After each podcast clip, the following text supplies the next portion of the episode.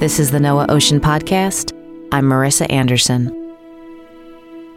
Whether you're strolling along a shoreline or gazing at a picturesque tropical island wallpaper on your personal electronic device, you may not be giving much thought to the sand, but there is more here than meets the eye. Today, we're joined by Matt Kendall, marine biologist with NOAA's National Center for Coastal Ocean Science. Matt imparts his knowledge on how sand is formed, why it comes in different colors, and how it benefits ecosystems and coastal communities. Let's dig right into our discussion. Sand. It's basically tiny rocks, but it's not just tiny rocks, it's rocks of a certain size. So they have to be a certain, we call it a size class. And there's this guy, Chester Wentworth, about 100 years ago. Chester Wentworth published an article in a science journal, the Journal of Geology, that was called A Scale of Grade and Class Terms for Clastic Sediments. And here's where he defines sand.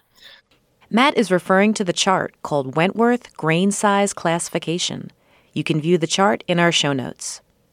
This classification thing that he came up with, it covers basically loose material, could be sand, could be mud, could be rocks and boulders, but he classified it all based on a few attributes. And the main one was size. So it starts at the top of this chart with boulders, and those are things that picture a boulder in your mind. It's about a meter or a yard in diameter, maybe. So that's how big boulders are. And then you move your way down smaller and smaller things like cobbles. So maybe fist sized pieces of rock. Pebbles are going to be maybe pea sized, that sort of thing. And then we get to the middle of the chart, which is our, our sand. Sand is defined, according to Wentworth, as anything from one millimeter in diameter. And you can see that with your naked eye. Think about, you know, maybe a poppy seed or something like that. And then it goes all the way down to coarse sand, medium sand, fine sand, and he calls very fine sand uh, 0.6 millimeters. And that's going to be like sugar, granulated sugar, but not powdered sugar. If you go further down in the chart, that Wentworth made up. You've got your silt and your clay, and those are super fine particles that are really, really small. So, my next question is How is sand formed? Based on what you just shared, I'm assuming it's created a number of different ways. Yeah, that's that's exactly right. The main way, but not the only way that it is formed is through a process called weathering.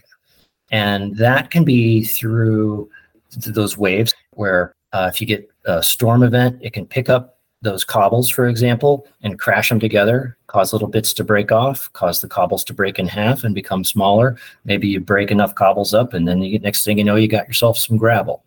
Keep doing that and pulverize some more of that gravel, and then you get into smaller and smaller and smaller pieces, and that's where you get your your sand. It Can be waves, can be storms, but it a lot of it comes from further up in a watershed. So places where you've got mountains you're going to have events in the mountains that are causing things to run down streams. You get freeze thaw, which is an interesting process by which rocks get broken apart.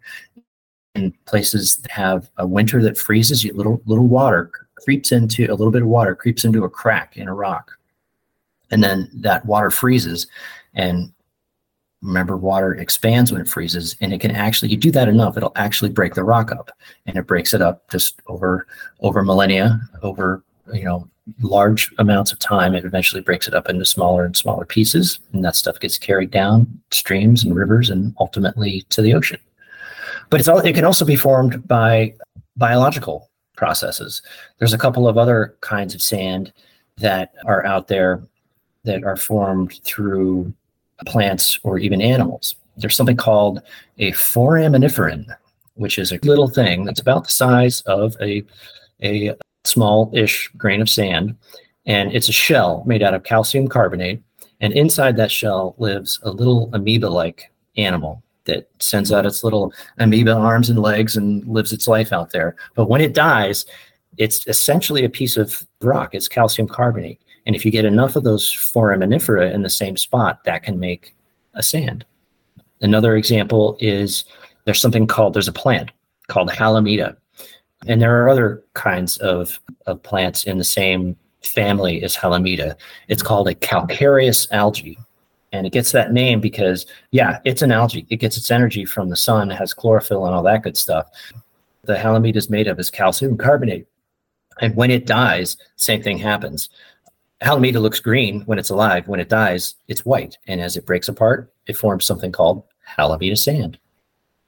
So I also understand that parrotfish have a unique role in the sand formation process. Could you tell us a little about that?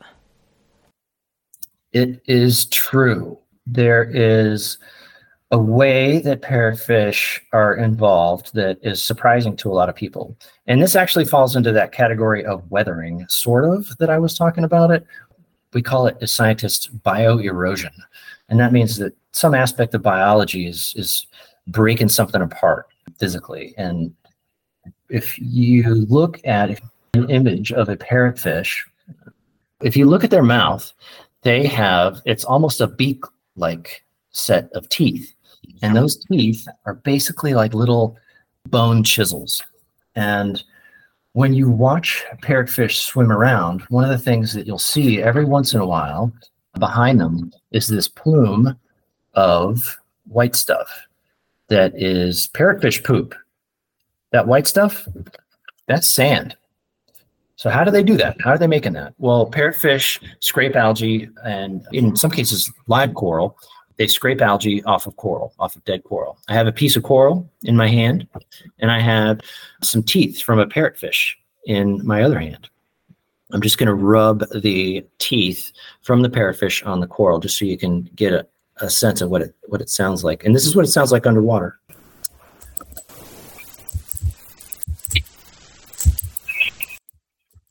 As I'm doing that, I can actually see little bits of coral getting scraped off and falling in between the keys on my keyboard. So I'm going to stop doing that right now. That basically made a little bit of sand and it got into my computer.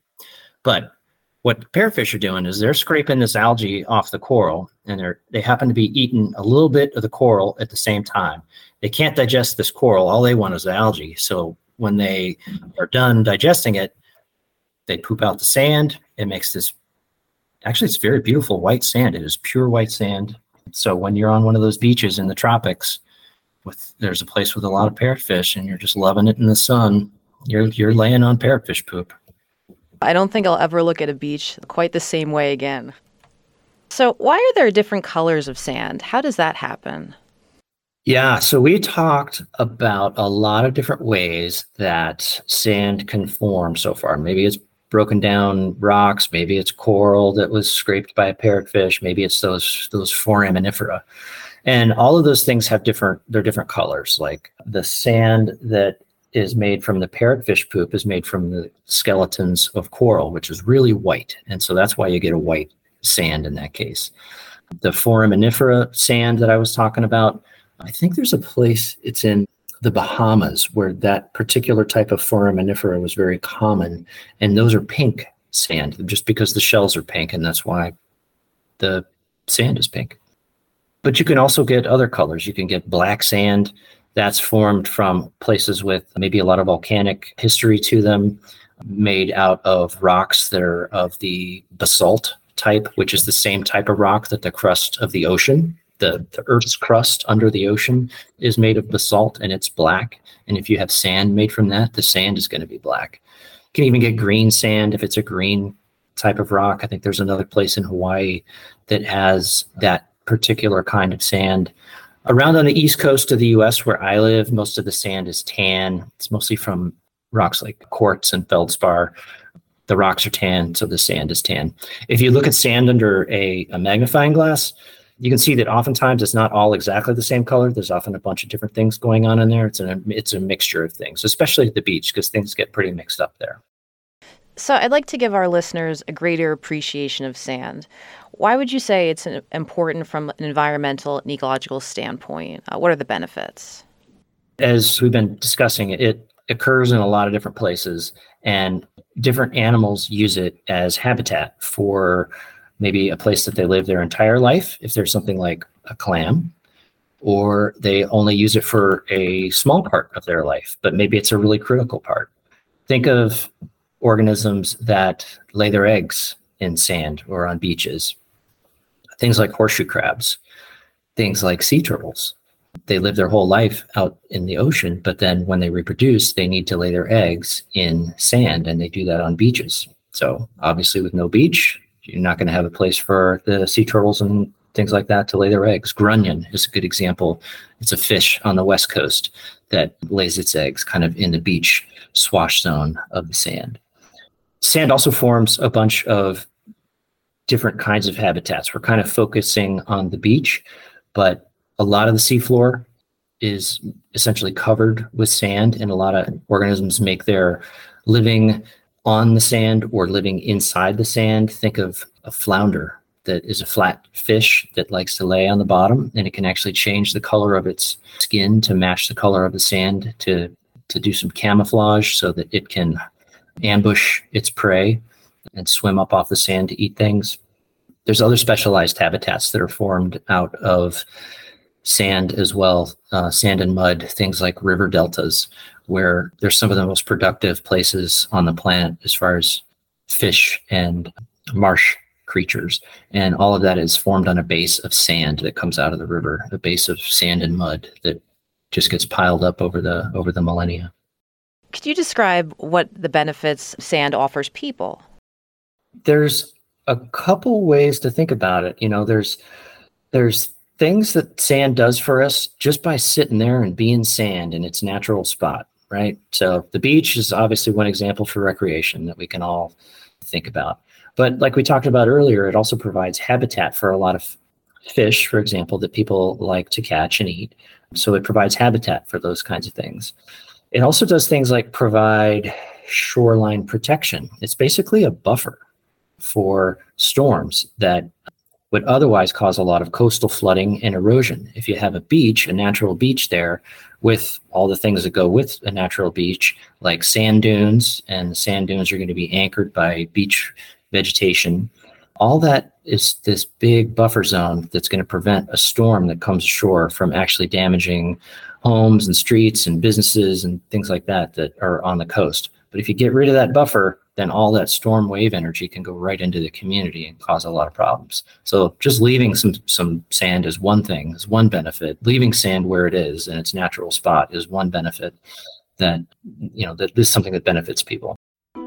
We hope you enjoyed our episode and learned something new about sand. Check out our show notes for more information and make sure you are subscribed to our podcast so you never miss an episode.